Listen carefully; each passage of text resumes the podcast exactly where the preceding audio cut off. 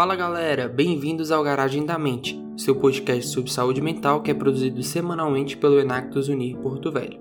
A nossa proposta inicial é ser um apoio nesse período caótico de isolamento, trazendo informações científicas e atualidades sobre a temática. Me chamo Anderson Fernandes, sou acadêmico de medicina da Unir e hoje estarei conversando com vocês sobre o tema: a importância do autocuidado na prevenção do suicídio. Venha estacionar suas ideias na garagem da mente.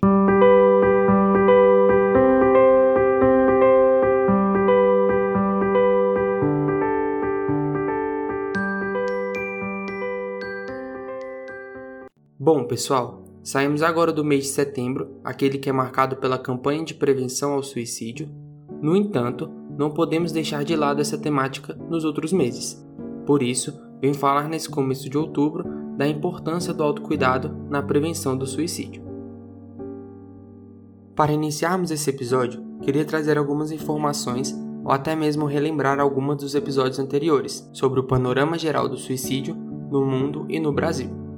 De acordo com a Organização Mundial da Saúde, OMS, 800 mil pessoas morrem de suicídio por ano no mundo, ou seja, uma pessoa morre a cada 40 segundos. Esse número de mortes é superior a muitas outras causas de morte, como malária ou guerras. Podemos ver que esse problema não pode ser deixado de lado, principalmente nesse período de pandemia, no qual pode ocorrer um aumento das doenças psiquiátricas, como foi dito em uma pesquisa realizada pela Associação Brasileira de Psiquiatria, ABP, com 400 médicos psiquiatras de quase todo o Brasil, em que 89,2% desses entrevistados destacaram o aumento na gravidade dessas doenças em seus pacientes. No Brasil, segundo também a ABP, ocorrem anualmente cerca de 12 mil casos de morte auto-infligida. Além disso, dou destaque para a taxa em crescimento entre os jovens, de 15 a 29 anos, que subiu 10% entre 2011 e 2018, de acordo com dados divulgados pelo Ministério da Saúde em 2019. Com esses dados, podemos procurar entender melhor e, de algum modo, prevenir essa problemática. Uma das formas de prevenção é o autocuidado. O Instituto de Psiquiatria Paulista, IPP, define autocuidado como um conjunto de ações que cada indivíduo exerce para cuidar de si e promover melhor qualidade de vida para si mesmo. Além disso, diz que a forma de fazer isso deve estar em consonância com os objetivos, desejos, prazeres e interesses de cada um, e cada pessoa deve buscar maneiras próprias de se cuidar. Podemos afirmar também que a autoestima e o autocuidado estão diretamente ligados, de acordo com um artigo feito por especialistas em recursos humanos da MENV. Em resumo, podemos colocar o pensamento do voluntário do Centro de Valorização da Vida, Carlos Correia, que em entrevista para a CNN define autocuidado como saber detectar quando precisamos de ajuda.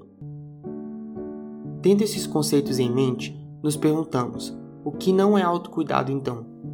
Ainda de acordo com um artigo dos especialistas da mente, temos que ver o autocuidado como algo opcional não é algo que te obrigam a fazer, sem ter uma afinidade por aquilo. Uma frase muito boa desse artigo é: O autocuidado é algo que nos recarrega em vez de sugar nossas energias. Além disso, é algo que é feito para si, sem interesse na opinião alheia. Algo de bom feito para você que só você entende. É o momento em que a pergunta: Que coisas boas posso fazer por mim? vem à tona. Depois de todas essas definições, você deve estar se perguntando para que serve o autocuidado e qual a sua importância. Esse artigo de especialista já citado diz que o autocuidado não é apenas importante, é crucial para todas as pessoas. É importante para toda a sua saúde e para os seus relacionamentos. Pessoas que praticam o autocuidado tendem a ser mais produtivas e eficientes. Ajuda também a promover pensamentos positivos e a confiança em si. Para o caso da prevenção ao suicídio, primeiro temos que destacar que, segundo a ABP, cerca de 97% dos casos de suicídio nos últimos anos estavam relacionados a transtornos mentais. Em primeiro lugar está a depressão, seguida do transtorno bipolar. Com esse dado, podemos concluir que prevenir essas doenças é diretamente prevenir o suicídio. E é aí que o autocuidado entra como um modo de prevenção, pois praticá-lo estimula a aumentar a autoestima, os bons relacionamentos, a confiança, promove pensamentos positivos e também te ajuda a ter coragem a entrar em contato com algum profissional da área da saúde quando achar que é preciso.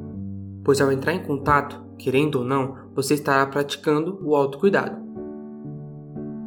Sendo assim, quero passar aqui uma série de dicas de autocuidado do Instituto de Psiquiatria Paulista e também do artigo dos especialistas em recursos humanos da MENV. Podemos primeiro dividir o autocuidado em cinco áreas, de forma apenas a facilitar o entendimento.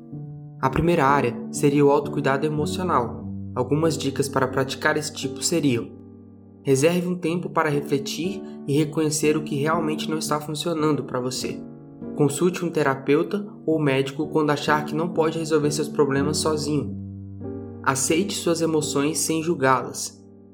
Medite ou faça yoga. Encontre canais para expressar seus sentimentos, como pintar, dançar ou escrever. Procure estar próximo à natureza sempre que possível. Outra área é o autocuidado físico, na qual temos como dicas: mexa-se, pratique exercícios físicos regularmente, participe de uma aula experimental e aprenda um novo esporte, tome um banho relaxante ou desintoxicante, ou apenas dê um passeio. Na área do autocuidado intelectual, temos: leia. A leitura é uma das melhores maneiras de não apenas relaxar, mas de ampliar seus horizontes, tanto intelectualmente quanto criativamente. Converse sobre coisas com outras pessoas. Ouvir o ponto de vista de outra pessoa sobre diferentes tópicos pode ampliar sua mentalidade e sempre aprenderá algo novo. Os podcasts são uma ótima maneira de aprender coisas novas, portanto, ouça podcasts sobre tópicos que lhe interessam. Seja criativo, escreva, desenhe ou toque um instrumento musical. Ensine. Todos nós temos coisas em que somos ótimos, acredite ou não, então pense em algo que você tem habilidade e passe esse conhecimento adiante. Planeje-se, evite gastar mais do que ganhe. No âmbito do autocuidado espiritual, identifique o que é importante para você que mudanças você deseja ver no mundo? Que ações você acha que poderia fazer como indivíduo para ajudar nisso? Entenda seu eu autêntico. Quais são seus valores, suas crenças, pelo que você está interessado? Ter uma consciência de quem você é pode proporcionar um enorme impulso à autoconfiança espiritual. Participe de um serviço social ou humanista. Diga declarações que apoiem o senso de si e de propósito. E por último, o autocuidado social. Segue as dicas. Ligue para um amigo ou parente e converse com eles. Reconectar-se com velhos amigos ou entes queridos é um ótimo sentimento. Aproxime-se das pessoas e não se isole socialmente.